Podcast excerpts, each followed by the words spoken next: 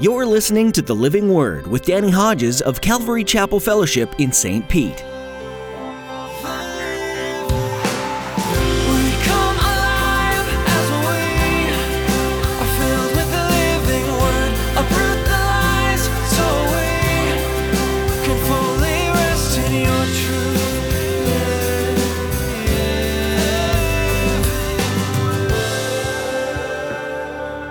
People are watching, and Nebuchadnezzar says, Hey, didn't we throw three guys in there? Yep, three guys. Who's that fourth guy? He looks like a son of God. Well, you're getting real warm. And he sees them walking around in the fire, unharmed. And they called them out of the fiery furnace, and not a hair of their head was singed, and they did not even smell of smoke. You go, That's what I want. Don't we all? But they didn't know that God was going to rescue them. Have you ever been through the trials of life and ever looked around wondering if God was still there with you? When you're going through extreme circumstances and you feel hard pressed on every side, it's easy to forget that God is still in control and on the throne. As Pastor Danny continues his teaching series through the book of Daniel, he'll be reminding you that God didn't deliver Shadrach, Meshach, and Abednego out of the fire, but he was with them in the fire. Now here's Pastor Danny in the book of Daniel, chapter 3, as he continues his message, Daniel Overview.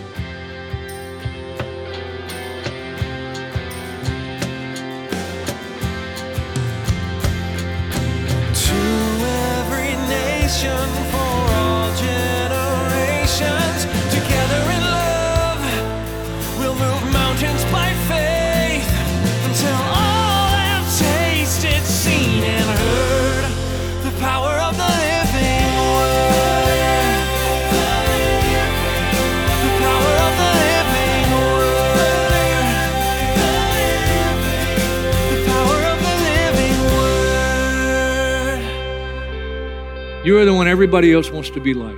You are the hero in your school. You're the one that's beautiful. You're the one that doesn't have all the pimples. You don't have to deal with that stuff. These are the best of the best, humanly speaking, and they're handpicked by Babylon. And Babylon's goal is very clear. Let's take these very select Jews, these young people, and let's get them to forget about the God of Israel, forget about commitment to Him, forget about His values, forget about that heritage. Let's train them.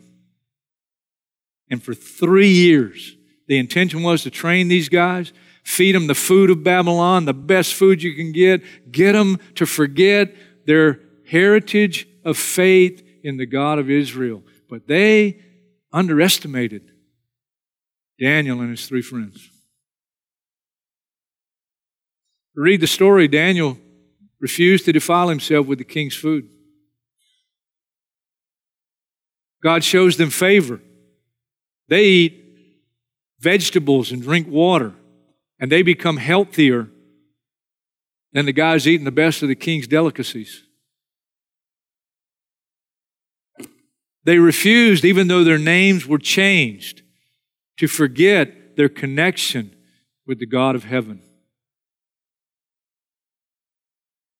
And even though they were in Babylon and Babylon was doing everything it could to transform them into Babylonian culture, they never lost connection and they never lost faith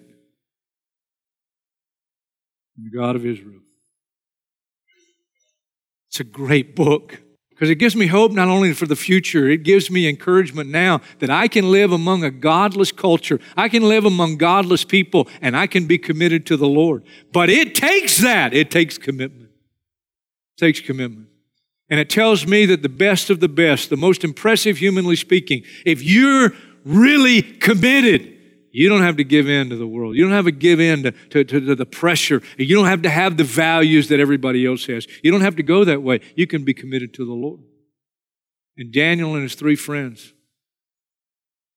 they show us it can be done. Now listen carefully. If you're worth your salt for the kingdom of God, and you refuse to adopt the culture of the world, the lust of the flesh, the lust of the eyes, the pride of life, if it feels good, do it, even if it violates a, a purity issue that God has laid down in His Word. Your values are different, your lifestyle is different, You're not going to be like everybody else. But if you have that commitment, let me tell you what, Satan is not satisfied just saying, well, we can't get to him that way. Because if you remain committed and don't become like everybody else and don't adopt the values and culture of the world, here's what Satan's going to do he's coming after you in another way. Jesus told us. John chapter 15. Jesus let us know. Don't be surprised. Here's what he said John 15, verse 18. If the world hates you, keep in mind it hated me first. If you belong to the world, it would love you as its own. As it is, you don't belong to the world, but I've chosen you out of the world. That's why the world hates you. Remember the words I spoke to you. No servant is greater than his master. If they persecuted me, they will persecute you also. Some of the favorite stories in the book of Daniel are ones we like to tell, but if you had to live it, you wouldn't enjoy it. I mean, Daniel chapter 3. Nebuchadnezzar builds this great statue. The statue represents himself. And he tells all the people in Babylon, including the Jews that have been deported there, Daniel and his friends. Band's going to strike up, and everybody needs to bow down and worship the statue, which represents King Neb. Daniel is somewhere else, probably on a governmental issue, a governmental responsibility, because he's not in the scene in Daniel 3. It's only Hananiah, Azariah, Mishael. We know them better as Shadrach, Meshach, and Abednego, but that's the names Babylon gave them. And when the band strikes up and everybody bows down to worship this huge statue that Nebuchadnezzar has set up, Shadrach, Meshach, and Abednego do not bow. And when everybody else is bowing and you don't bow, you're an easy spot. They get called before King Nebuchadnezzar. He says, I hear that you guys aren't bowing before the, the statue. You're right, O king. And we want you to know we will not bow.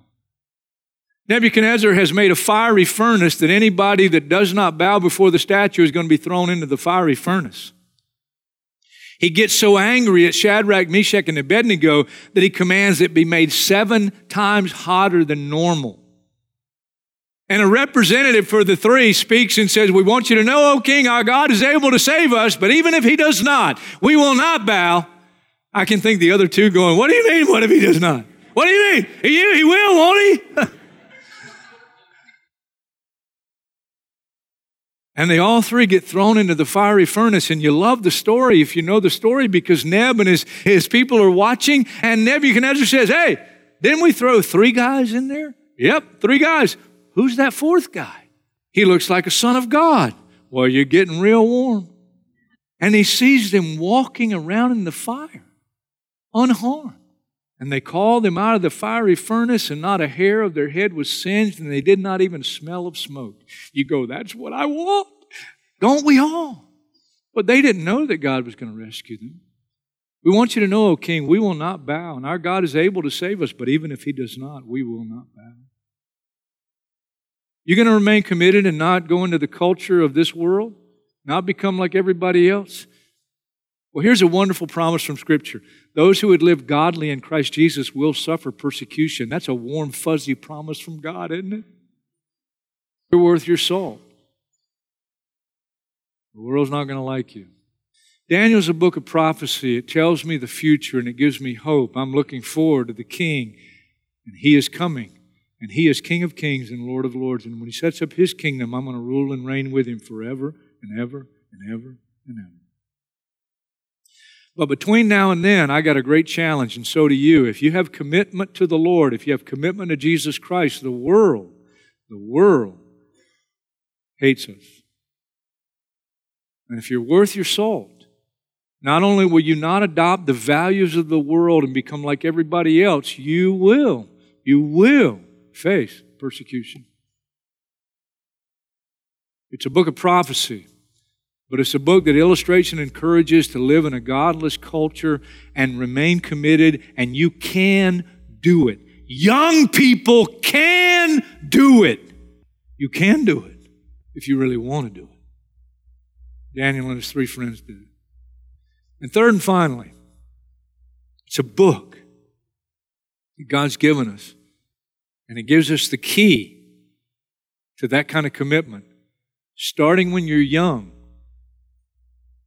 and staying committed until you're old. What's the key? Right there in the book. It's another one of those favorite stories. Time passes. The Babylonian rule lasted for 70 years. Daniel is a teenager when he comes to Babylon. I don't know how old he was, but he's a young man. Let's just say he's 13. Whatever. Let's just say, for argument's sake, he's 13. 70 years go by, he's 83 years old. At 83 years old, the Medes and the Persians come to power. Daniel is so distinguished and has such integrity, he gains a high position in the government of the Medes and the Persians. That's Daniel chapter 6 a man named Darius is the king over the Medes and the Persians now, and they're ruling over the land. And Daniel is a high government officials. The other Medes and Persians don't like Daniel, not only because he's a Jew, but because he's over them. He has a higher position than them.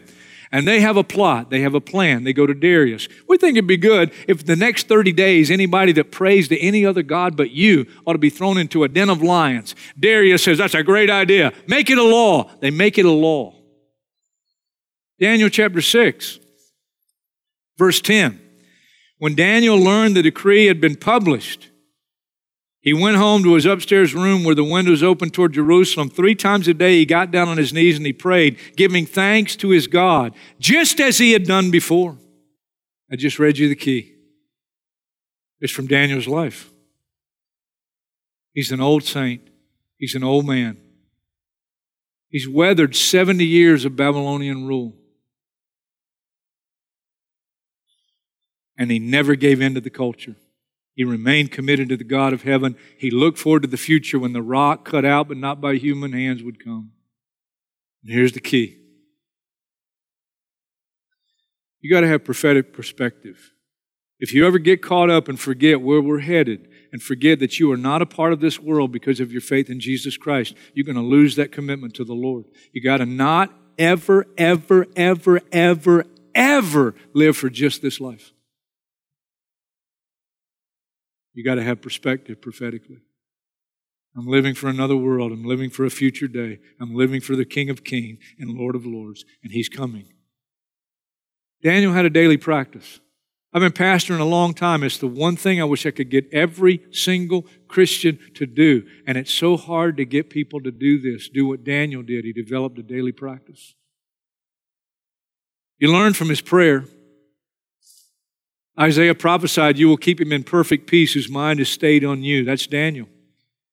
Daniel ain't kicking and screaming. Daniel don't have his door locked. Daniel's not hiding from those that would come get him and throw him into the lion's den. He knows he's going to the lion's den, and he does what he, he just did every day. He opened his windows toward Jerusalem. He knelt before the Lord and he prayed. And the indication is that while he did not look forward to being thrown into a den of lions, he had peace, he had confidence, he had hope. And tragedy's coming. It's coming. It, look, the day's coming, you're going to face death. You're going to face trial. You're going to face things. How are we going to face them? Philippians promises don't be anxious about anything, but in everything by prayer and petition, let your requests be made known unto God. And if you do, the peace of God, which transcends all understanding, it'll guard your hearts and your minds in Christ Jesus.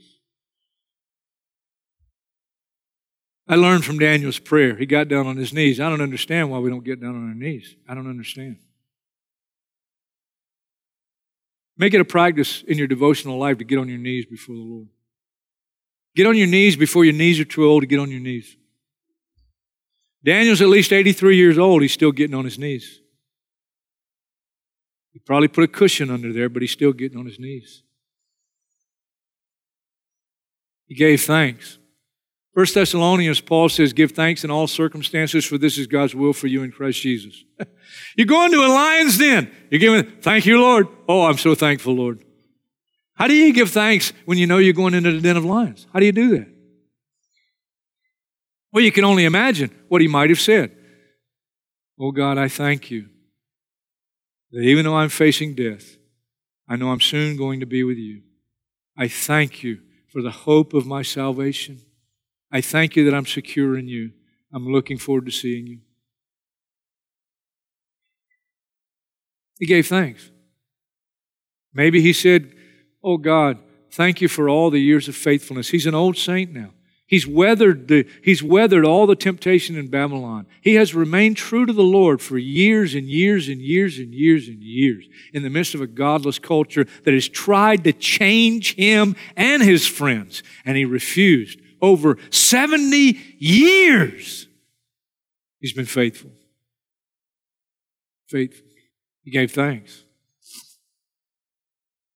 This is the one that we find very easy to do, especially when you're facing a den of lions. He asked God for help. It says when they came to get him to throw him in the den of lions, it says he was making supplication before his God. New, in, New International just says he was asking God for help. Isn't that what Jesus did? In the Garden of Gethsemane?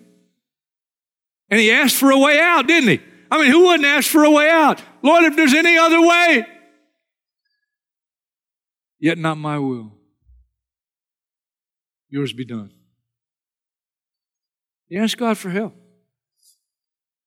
And here's what we get in all of it. He had developed this as a daily habit. He had developed this as a daily habit. The psalmist talks about morning, noon, and evening. I will call out to you. That's more than just one time. That's throughout the day. You begin to develop a habit like that, guess what? Your mind's going to be on the Lord 24 7.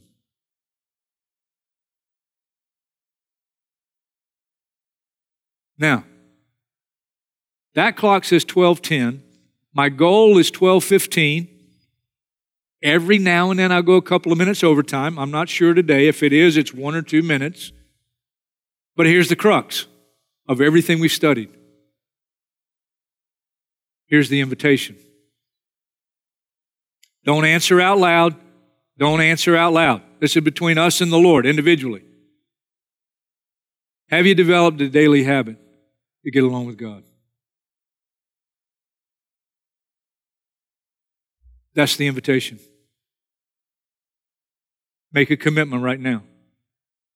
And if you're saying, Lord, I want to make a commitment that I'm going to have a goal of getting along with you on a daily basis. Now, I want to try to help you out. If you're making that commitment, if you're making that commitment, what does that look like? What does that look like? Because you can make a heartfelt commitment and you get up tomorrow and go, well, what am I supposed to do? Here's what you do. Where are you going to do it? And what time? You already have some kind of routine. If you, if you have a job or a schedule, you know what time you're planning on getting up tomorrow. You got to get up this amount of time. You got to eat your breakfast. If you eat breakfast, uh, you got to get dressed, you know, maybe take a shower, brush your teeth, and then you're gone. So how am I going to make time for God? You got to get up earlier. You're not going to do it unless you get up earlier and make God the priority. I try to start every morning on my knees. I say the Lord's Prayer Our Father who art in heaven, hallowed be thy name. Thy kingdom come, thy will be done on earth as it's done in heaven. Give us this day our daily bread. I need daily bread. I need it. I don't know how you want to do it, but I would start I'd start on your knees, but that's it. Look, time and place, time and place. Where are you going to do it? Where are you going to do it? And what time? And how long? How long? You go to the gym, right? If, if you go to the gym, you, you got a routine. You know how much time it's going to take, how much time you're going to give God. You're physically fit, but spiritually, some of us are just malnourished. In the time you give to be physically fit, how much time are you going to give to be spiritually fit? Now, start with something manageable. We get emotional and go, oh, yes, Lord, I'm going to give you two hours. You know, well, that may not be a realist re- reality. Start with something manageable. Start with 15 minutes or whatever, but start with something manageable. Okay, you're making a commitment now between you and the Lord. I'm going to get up this time tomorrow. I'm going to give you this amount of time. Right? Okay, you need a Bible. You need to read. You say, I don't read very well. I'm, I'm having a hard time. Then get something that you can get the Bible read to you.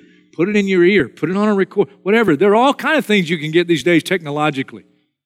But somehow get the Word of God and have a plan. Don't be haphazard about it. We have a Calvary Chapel fellowship plan. You don't have to do that plan, but get something where you're going to systematically go through the Bible. Every word is inspired. We need it all. Some people start with a one year Bible. I remember the first time I read the Bible through in one year. What an accomplishment. It was a great feeling at the end to go, I did it. And now I've tried to read it through at least once a year, every year. It's a great goal to have, but you need a plan. A plan. Don't just go, well, I don't know where I'm going to go today. No, get a plan. And my last suggestion this has helped me. I'm the least likely person to do this. I do it with a computer now. I did it not I did it this week, a couple of times this week. I don't do it every day. I used to do it every day. You do it however you want it, however you feel led. But here's what journaling will do. You say, "What do you journal?" Sometimes I journal my thoughts based on the scripture. I was in Psalm 143 this week, and God spoke to me so personally out of Psalm 143. And I typed in, "Oh Lord, thank you. What a great word." I'll type in sometimes a revelation that I get. Oh Lord, I see this, and I'll type it in. Sometimes I'll type in questions. I'll type in prayers. Here's what will help you in being focused in prayer. Try journaling. One of the greatest challenges when you start to pray is your mind starts to wonder. Are you get that Sominex feeling, you know, oh man, I'm just gonna go to sleep you know? Well, journaling, either writing it or typing it, helps keep you alert and focused. So I offer that. A time and a place. When are you going to do it tomorrow? And make it a daily, daily goal, daily goal. You need a Bible. You need a plan. And maybe you want to try journaling. And you want to read the Word, meditate on the Word, and then spend some time in prayer. Now, last but not least, it's 12:15. It's 12:15. Some of you have been doing the 15 minutes or whatever for 18, 20 years. Why don't you extend it? Why don't you make a commitment to say, you know what? I've been doing this a little bit of time, you know, for all these years. I think I'm mature enough now and disciplined enough now. I'm going to add something to it. I remember when I went from the one year Bible to I did my own plan and I was reading through more than once a year. Maybe you want to read through more than once a year. I'm not telling you how to do it, but maybe you've been doing it and this much time, maybe you want to add time. I do a prayer walk now beyond my morning devotional time. A lot of times I do my prayer walk at Busch Gardens. You might think I'm crazy. I hear from God. I try to go when it's not crowded. I have a route. I get physical exercise. I get a global vision. And I talk to the Lord. Now, I don't walk around talking out loud. But if you're in a place you can walk and nobody else is around, you can talk to the Lord out loud and you can just share. And it's wonderful. Maybe add something to your devotional life. Time Another time during the day, set a time two or three times a week, do a prayer walk. Do it at lunch, skip a meal. Do it in the evening. But whatever you do, whatever you do, develop a daily devotional life.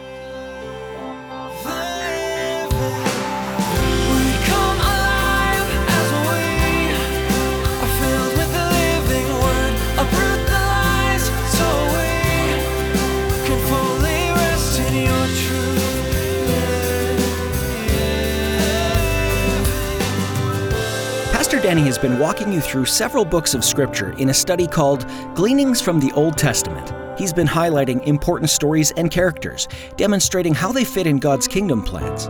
These people you've been meeting didn't have the benefit of the entire Bible to live from. They didn't know Jesus personally. They only had the promise of salvation to come. In fact, many of the people you'll continue to learn about had to trust God to fulfill the promises that He had made to them, even though they wouldn't be fully realized even in their lifetime. God continues to make promises today to you and to other faithful followers. Those things may be fulfilled while you're still alive, but it's possible that the promise is something for the future, something that you have a part in but won't see fully until you're with Him in heaven. Today, be courageous, stand firm in what the Lord has told you, and follow Him faithfully anyway. You have a part to play in God's kingdom plan, so walk it out with confidence with your Creator. We're so glad that you joined us today on the Living Word. We'd like to pray for you during this study. Would you send us an email and let us know how we can do that? Connect with us at info at ccfstpete.church. That's info at ccfstpete.church. That's all the time we have for today. Join Pastor Danny next time to continue studying in the Old Testament right here on the Living Word.